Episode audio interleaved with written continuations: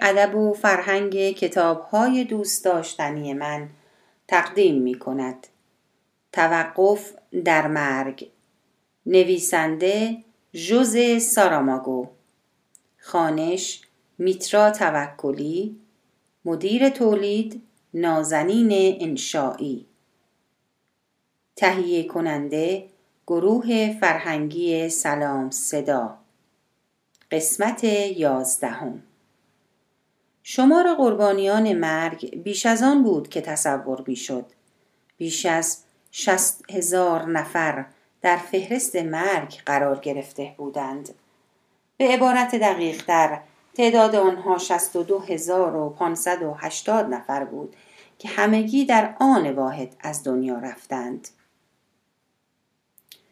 نیروی بالقوه مرگ که شباهت فراوانی به برخی اقدامات کشتارهای دست جمعی داشت در کمتر از یک ثانیه به تنهایی و بدون کمک گرفتن از هیچ ابرقدرتی موفق شد این مأموریت عظیم را به انجام برساند. شاید کسی از روی کنجکاوی بپرسد که چطور ممکن است تعداد دقیق 62580 نفری که در یک لحظه زندگی را ترک کردند برآورده شده باشد؟ پاسخ وی آسان است. کشوری که این رویداد در آن به وقوع پیوست ده میلیون نفر جمعیت داشت. میزان مرگ و میر تقریبا برابر با یک ده هزارم است. با دو ضرب و تقسیم ساده و محاسبه تعداد هفته های غیبت مرگ می توان این تقریب را به علاوه منهای یک تخمین زد. یعنی تعداد 82579 و یا 62581 نفر. البته به شرط احتساب رئیس سنف خاکسپاران. از سوی دیگر تعداد گواهی های مرگ صادر شده از سوی پزشکی قانونی در روز بعد نیز صحت محاسبات ما را تایید می کند. شاید فرد دیگری نیز در این میان بپرسد که پزشکان از کجا می دانستند برای صدور گواهی فوت باید به کجاها سر بزنند؟ مگر آنها می دانستند چه کسی قرار است بمیرد؟ در این مورد نیز باید تذکر داده شود که در بیشتر موارد این افراد خانواده متوفا بودند که خبر مرگ عزیزان خود را به آنها می‌دادند.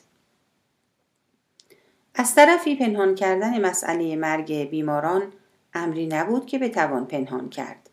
زیرا اجساد به زودی شروع به فساد کرده و موجب رسوایی خانواده می‌شد. بنابراین چاره ای نداشتند جز اینکه آمار تلفات را به طور دقیق اعلام کنند. دستیابی به مقام رفیع نخست وزیری این سرزمین کاملا برازنده جناب نخست وزیر بود و همچنان که در ها آمده بر هر ملتی کسانی حکومت می کنند که لیاقت آنهاست. لازم به ذکر است که همه نخست وزیران با یکدیگر برابر نیستند نه در ویژگی های خوب و نه در ویژگی های بد. در این سرزمین اما کاردانی و درایت نخست وزیر موجب مهار بحران و غلبه بر آشفتگی های کشور شد. اگر هنوز به خاطر داشته باشید در اولین روز غیبت مرگ زنی که به تازگی همسرش را از دست داده بود پرچمی بر ایوان خانه آویخت و بعد تمامی مردم شهر به پیروی از او همین کار را کردند تا اینکه این کار در تمام کشور رایج شد. اکنون با گذشت هفت ماه وحشتناک از آغاز وقفه در مرگ های اندکی در احتزاز مانده بودند که آنها هم زیر تابش آفتاب و بارش باران جلوه خود را از دست داده بودند. در هر حال یکی از تصمیمات مهم هیئت دولت در آن جلسه استراری این بود که پرچم میهن به نشانه بزرگ داشت آنان که عزیزی را از دست داده اند در تمامی ادارات دولتی و اماکن عمومی برافراشته شود تا شاید به این ترتیب از فشارهای روانی حضور مجدد مرگ کاسته شود. بنابراین فروشگاه های دولتی شاهد درخواست های فراوانی جهت خریداری پرچم و نصب آن بر سر درب منازلی که ساکنین داغدار داشتند بودند در سه روز ابتدایی بازگشت مرگ خانواده هایی که عزیزی را از دست داده بودند در کنار جسد در منزل می نشستند و با راندن مگس ها و پشه ها وقت می گذراندند تا از طرف پزشکی قانونی برای تعیین هویت جسد و صدور گواهینامه فوت کسی فرستاده شود. این شیوه تازه جالب و بسیار زیبا و کارآمد بود. پزشکان شهرها روستاها یا مناطق سوار بر دوچرخه و اتومبیل و یا پاپای پیاده تمام خیابانها را به دنبال خانه هایی که بر سر دربشان پرچم نصب شده بود میگشتند و به محض ورود و تایید فوت بدون تشریفات و استفاده از فناوری های پیشرفته تنها با استناد به تجربه شخصی خود برگه را امضا و به خانواده متوفا تحویل می‌دادند.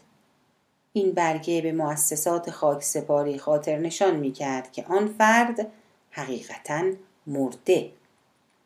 بنابراین نصب پرچم بر ایوان منازل از دو هدف و مزیت اصلی برخوردار بود. اول کمک به پزشکان در شناسایی منازل مورد نظر و دوم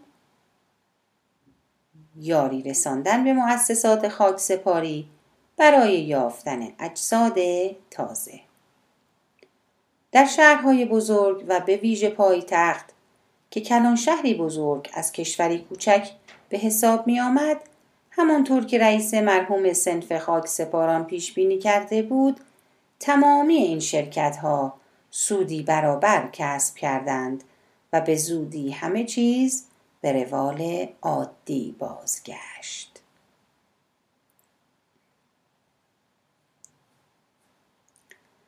اولین صبح پس از بازگشت مرگ فیلسوفان بدبین و پیروان ایشان سوالات فراوانی را مطرح می نمودند. عناوین اصلی روزنامه ها نیز متفاوت و خواندنی بودند که در اینجا به نمونه ای از این عناوین اشاره می شود. بشتابید بشتابید روزنامه جهنم در بهشت بشتابید روزنامه صبح. مرگ ابتکار عمل را در دست گرفت. سرنوشت کوتاه فناناپذیران. کیش و ماد بشتابید روزنامه. زین پس با اطلاع قبلی. نامهای به رنگ بنفش بشتابید. 62580 جسد در کمتر از یک ثانیه روزنامه بشتابید. حجوم بی امان مرگ. از سرنوشت گریزی نیست بشتابید. خروج از رویا ورود به کابوس. بازگشت به روال عادی. بشتابید روزنامه. جز ایمان چه در توشه داشتیم که چنین شد؟ تمامی روزنامه های کشور یک نسخه از نامه مرگ را در نخستین صفحه خود چاپ کرده بودند. یکی از همین روزنامه ها برای سهولت در خواندن فونتان را درشت تر کرده و به چهارده تغییر داده بود. البته تغییرات دیگری نیز در این متن به چشم می‌خورد. به طور مثال متن ویرایش های دستوریان اصلاح و نام نویسنده آن یعنی مرگ با حروف بزرگ نوشته شده بود این تغییرات اگرچه در ظاهر چندان مهم نبودند اما موجب اعلام نارضایتی نویسنده نامه در همان روز شد و نامه نارضایتی مرگ به همان رنگ بنفش به روزنامه فرستاده شد.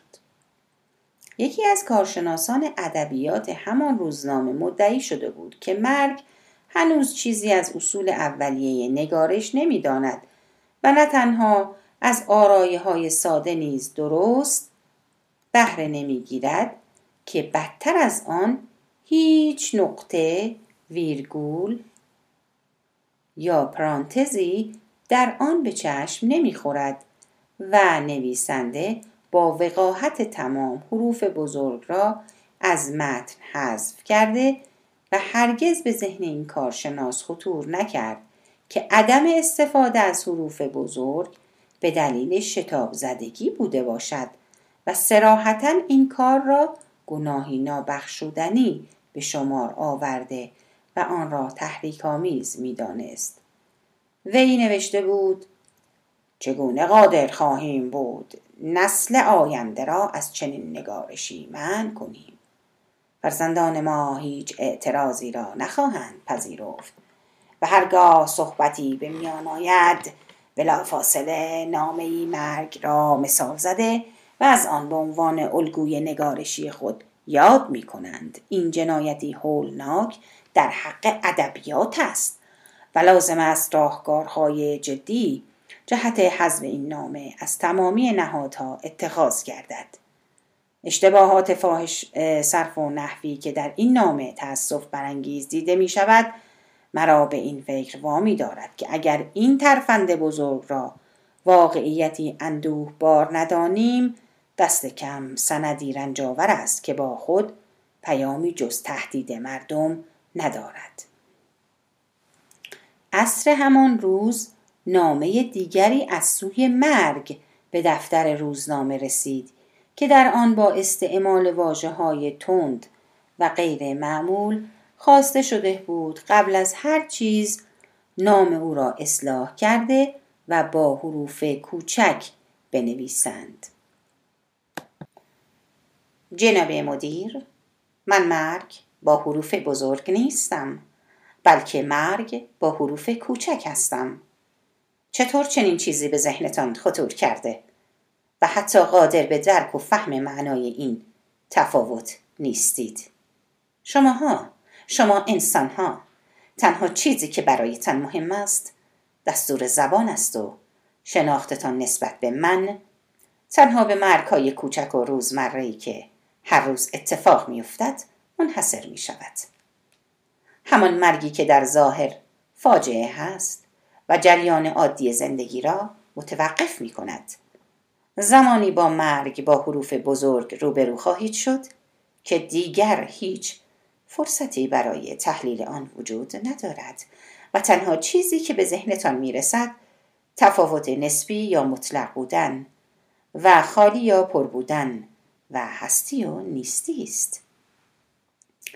مدیر مسئول محترم روزنامه شاید واژه نسبی مطلق پر خالی هستی و نیستی آری از مفهوم حقیقی بوده و روز به روز معنای آنها تغییر کند.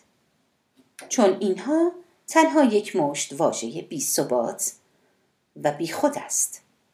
درست مانند سایه هایی که هم وجود دارند و هم وجود ندارند حباب صابون یک حلزون که هرگز صدای تنفسش شنیده نمی شود یک تنه قطع شده درخت و یا پدیده های مشابه این که هم هستند و هم نیستند من اطلاعات رایگانی در اختیار شما قرار می دهم و چیزی در ازای ارائه آنها طلب نمی کنم. اما شما شما باید در توضیح این مجهولات زندگی به مخاطبان خود امانتدار باشید. این نامه نیز مانند آنچه در تلویزیون خوانده شد به خط خود من نوشته شده. نوشته هایی از مرگ با حروف کوچک. از این رو مطابق قانون مطبوعات. از شما می خواهم این نامه را در همان ستونی که در مورد مرگ در آن نوشته بودید به چاپ برسانید. و هرچه سریعتر در مورد اصلاح اشتباهات خود اقدام کنید. در صورت عدم چاپ این نامه مجبور خواهم شد جان شما را بگیرم. البته هرگز تاریخ این امر را برایتان فاش نخواهم کرد تا لحظه به لحظه زندگی برایتان دردناکتر باشد. با احترام مرگ با حروف کوچک. لازم به توضیح نیست که روز بعد این نامه بدون تغییر در متن و یا فونت با دستخط واقعی خود مرگ در همان ستونی که درخواست شده بود به چاپ رسید.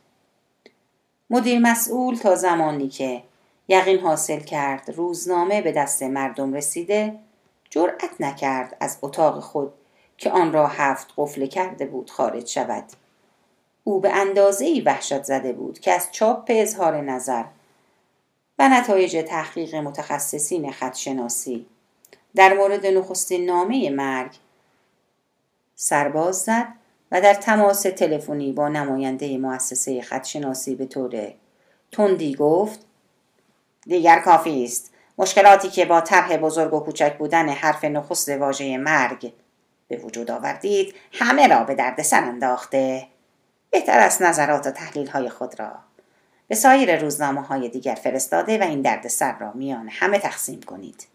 از این به بعد من باید در انتظار مرگ بنشینم و مایل نیستم بعد از این با وحشتی زندگی کنم که تا چند لحظه قبل بر من حکم فرما شده بود. نماینده متخصصان خدشناسی به روزنامه دیگری مراجعه کرد و بعد روزنامه های دیگر. سرانجام چهارمین روزنامه که به آن مراجعه کرده بود پس از مطالعه متن علمی خدشناسان و آگاهی از پیامدهای احتمالی پذیرفت که آن متن را تحت عنوان تحلیلی بر خدشناسی علمی به چاپ برساند. مضمون متن چنین بود. ثمره تحقیقات بلند مدت و طاقت فرسایی که به صورت شبانه روزی و با استفاده از ذربین های دقیق انجام گرفته و تقریبا تمام وقت مرا به خود اختصاص داده است متن حاضر است که در اختیار خوانندگان قرار می گیرد. یکی از شاخه های علم فیزیوگنومی که علمی ناشناخته است تفسیر و تحلیل ریشه نوشته هاست. لازم می دانم به منظور اطلاع رسانی به مشتاقان و محققان برجسته علمی برخی پدیده های مورد استفاده در این علم را به شما معرفی کنم. از جمله وضعیت، حالت، ایما و اشاره، نمایش بدون کلام یعنی پانتومیم و فوتوگونومی محققان برجسته که آثار ارزشمندی در این زمینه ارائه دادند و سایر افراد سرشناس در زمینه خدشناسی که دیدی روانشناسانه به این موضوع داشتند. در تصریح علم خدشناسی و ویژگی های آن جسارتی بینظیر به خرج دادند و ضرورت درک و شناخت آن را به عنوان یک مجموعه با توجه به اطلاعات ابتدایی و ساده خود گوش زد کردند. بنابراین لزوم انجام این تحقیقات و ویژگی های مبهم و طاقت فرسای آن اندازه فوندها شیوه چاپ چیدمان فضایی زوایا شیوه نگارش هماهنگی طرحواره های بلند و کوتاه حروف یا به عبارت دیگر میزان تراکم قالب شکل درصد انحنا مسیر تداوم گرافیک و با توجه به اینکه این تحقیقات نمی‌تواند و نباید حالت کلینیکی یا تحلیل ویژگی ها و یا بررسی تناسب حرفه‌ای باشد از این رو تنها در زمینه مردم شناسانه تمرکز یافته و به تدریج زوایای پنهان امر را آشکار می سازد. با احتساب این مسائل در برابر مسئله چنین مبهم و غامض چاره جز اقرار به فقدان راه حل نیست بدون تردید تمام بردارهای تحلیلی به دست آمده از این تحلیل نشان از این دارند که نویسنده نامه کسی نیست جز همان قاتل همیشگی تاریخ یعنی مرگ به این ترتیب هر فریزه ای بی اعتبار اعلام شده و این واقعیت را تایید می کند که نویسنده نامه خود مرگ است. متن این نامه از چنان گیرایی بینظیری برخوردار بود که هیچ کس حتی خود مرگ نیز چاره جز پذیرش آن نداشت هرچند او باز هم معترض بود که حق با شماست جناب خدشناس. اگر نویسنده نام مرده و وجود او به مشتی استخوان تبدیل شده و نام خود را مرگ گذاشته چطور می‌تواند جان مردم را بگیرد و نامه بنویسد؟ اما برای این سوال پاسخی وجود نداشت. زیرا هرگز نباید اسرار مرگ را فاش کرد. توضیح در خصوص سرنوشت 62580 نفری که در آن ساعت شوم از توقف مرگ خارج شد و جان باختند به زمان دیگری موکول شد. زیرا مطالب مهمتری وجود دارد که باید به آنها پرداخت. از آن جمله وضعیت خانه های سالمندان بیمارستان ها شرکت های بیمه گروه های مافیایی کلیسا و به ویژه کلیسای کاتولیک که همواره واکنش های غیر در مورد اتفاقات جدید نشان می دهد. شرایط بگونه ای بود که بیشتر ملت متقاعد شده بودند هیچ سرزمینی به اندازه میهن عزیز آنها قرین موفقیت و خوشبختی نخواهد بود. آنان تصریح می کردند که اگر قرار شود مسیح بار دیگر متولد شده و خود, وقا خود قادر به انتخاب سرزمین محل تولدش باشد بدون شک این کشور را انتخاب خواهد کرد. به هر حال بازگشت مرگ امیدواری و شادی را با خود به ارمغان آورد. مدیر کل صدا و سیما که با دریافت نامه نامه مرگ روحیه خود را باخته و دچار افسردگی شده بود. با رویدادهای چند روز بعد توان خود را باز یافت و از نظر مقام اجتماعی و کسب منفعت و درآمد به جایگاه رفیع دست یافت. گویا پس از مدتی طولانی آرامش خود را باز یافته بود. برخلاف جشنهایی که سابق بر آن برگزار می‌شد در مراسم ویژه بازگشت مرگ مردم کمتر به نوشیدن تمایل نشان می‌دادند با این وجود در برخی میهمانی ها روح هزار جسم را به حال خود میگذاشت و ادهی به سوی همان اعمال افراطی سابق می‌رفتند صبح روز بعد مسئولین به سراغ اجساد رفته و همه را از منزل خارج می کردند. پنجره ها را باز می گذاشتند. دستگاه تهویه را روشن می کردند. به گند زدایی اتاقها و سالنها می پرداختند و ملحفه ها و پتوهای آلوده را تعویز می کردند. مانند همیشه زندگی ادامه داشت و نشست های فراوانی با موضوع بازگشت مرگ برگزار می شد.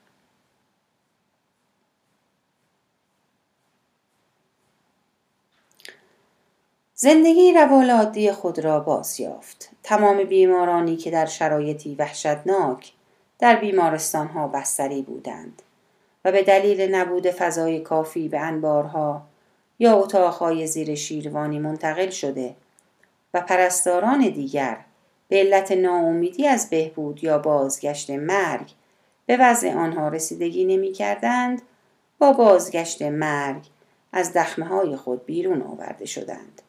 جان سپردند و در امانکنی که روزگاری به نظر می رسید برای ابد متروک خواهند ماند به خاک سپرده شدند. اینها افرادی بودند که در دوران وقف در مرگ به طور علنی از میان خانواده های خود ترد شده و همه آنها را موجوداتی اضافی و مزاحم تلقی می کردند. در هر صورت با بازگشت ناگهانی مرگ بیمارستان ها نیز به وضع طبیعی خود بازگشتند و یک بار دیگر بوی خوشایند داروها در فضای آنها پیچید. باز هم بلندگوها با صدایی لطیف کارکنان بخش را پخش می کردند. استفاده از هوای خوش محبته از سر گرفته شد و اگر چه کسی هیچ بطری نوشیدنی باز نمی کرد اما لبخندهای شاد رؤسا و مدیران نشاطی مدهوش کننده به بیماران و کارکنان میبخشید. اما شرکت های بیمه همچنان شرایط آشفته داشتند. زیرا مسئولان قصد تغییر قراردادهای سابق خود را نداشتند و هنوز هیچ اطلاعیه‌ای صادر نشده بود. در نتیجه هنوز هم بیمه نامه های سابق معتبر شمرده می شدند. در واقع مسئولان معتقد بودند که نباید روی زمین سست قدم گذاشت. اما اگر این کار انجام گیرد باید بر اساس شرایط موجود رفتار کرد. آنان با استناد به اینکه هیچ کس از آینده خبر ندارد ترجیح می‌دادند سن مرگ را در قراردادها تغییر ندهند. شرایط شرکت های بیمه چیزی مانند گرفتار شدن در میان آب و آتش یا همان یک قدم و یک بام و دو هوا بود. برخی مسئولان بیمه حتی پیشنهاد می‌دادند که طول عمر را طول عمر را در قراردادهای بیمه تا 90 سالگی افزایش بدهند. گروهی در این مورد معترض بودند و برخی می‌گفتند معامله معامله است. آن روزها بحث تجارت و داد و ستد نقل همه مجالس بود و واجه های این زمینه رایج بود هیچ کس نمی‌خواست با تلاش فراوان به مال برسد بلکه هر کسی می‌خواست با سرمایه اندک و سرمایه گذاری در یکی از بنگاه های اقتصادی با سرعت به پول برسد. گروه های مافیایی به ویژه گروهی که توانسته بود با دولت به توافق برسد اگرچه در مدت کوتاهی به سراشی به زیاندهی افتادند اما در نهایت راه های تازهی برای کسب درآمد یافتند. تفاوتی نداشت که مرگ در اعتصاب به سر برد یا به فعالیت خود برسد. آنها در استفاده از راهبردهای کارآمد سرآمد همگان بودند. گروه های مافیایی در پی جاودانگی بودند. و برای کسب ثروتهای هنگفت از هر راهی بهره می جستند. خواه مهربانی و دوستی خواه قتل و قارت بار دیگر نشست های اجتماعی و فلسفی رونق گرفت و به هر مطلبی پرداخته می‌شد. از بستن یا بازگذاشتن شیر آب برای تسلط بر اعصاب تا استعمال واجه های تخصصی همچون جمعیت شناسی فلوکومتری و دیگر واجه هایی که تا آن لحظه به گوش هیچ کس نرسیده بود گویا این واجه ها در همان لحظه خلق می شدند. اگر کسی در میان نشست ها وارد سالن می شد فورا متوجه می شد که گفتگوها محور خاصی نداشته و جنبه های مختلفی دارند. اما یک مورد به خصوص در همه آنها مشترک بود. درآمدزایی و سوداوری. به راستی برای حاضران در این گرد همایی ها مهم نبود که مرگ متوقف شده یا مشغول انجام وظیفه است زیرا برای همه آنها کسب درآمد و قدرت در درجه اول اهمیت قرار داشت. در این میان تندروی یا محافظ کاری نیز اهمیت نداشت زیرا آنها محتاج حمایت بودند و دولت وعده این پشتیبانی را به آنها داده بود. با طلوع خورشید در صبح روز بعد از سرتاسر سر کشور شمال تا جنوب مردمی ماتم زده و نگران در گروه های دو نفر. معمولا دو مرد گاهی یک مرد و یک زن و در برخی موارد دو زن با عبور از دروازه های شهر به مراکز دولتی هجوم آوردند تا با اطلاع بازگشت مرگ مخاطرات کوتاه مدت و بلند مدت آن را گوش زد کنند. برخی از آنها گزارش می‌دادند که به محض بازگشت مرگ کشتارها و قتل عامهای زیادی اتفاق افتاده و انتقام گرفتن از یکدیگر برای آنان به صورت هدف درآمده. آنها معتقد بودند در شرایط به وجود آمده امنیت جانی ندارند و لازم است اقدام فوری صورت گیرد. از دولت چه کاری ساخته است؟ هیچ ما تنها امنیت جانی می خواهیم. ما خودمان نیز همین مشکل را داریم. لااقل به ما کمک کنید که از خودمان دفاع کنیم. اما کسی قادر نبود به آنها کمک کند. فقط باید صبر می کردند تا همه چیز به وضع عادی برگردد. در سازمان صدا و سیما هم شرایط متشنجی حاکم بود.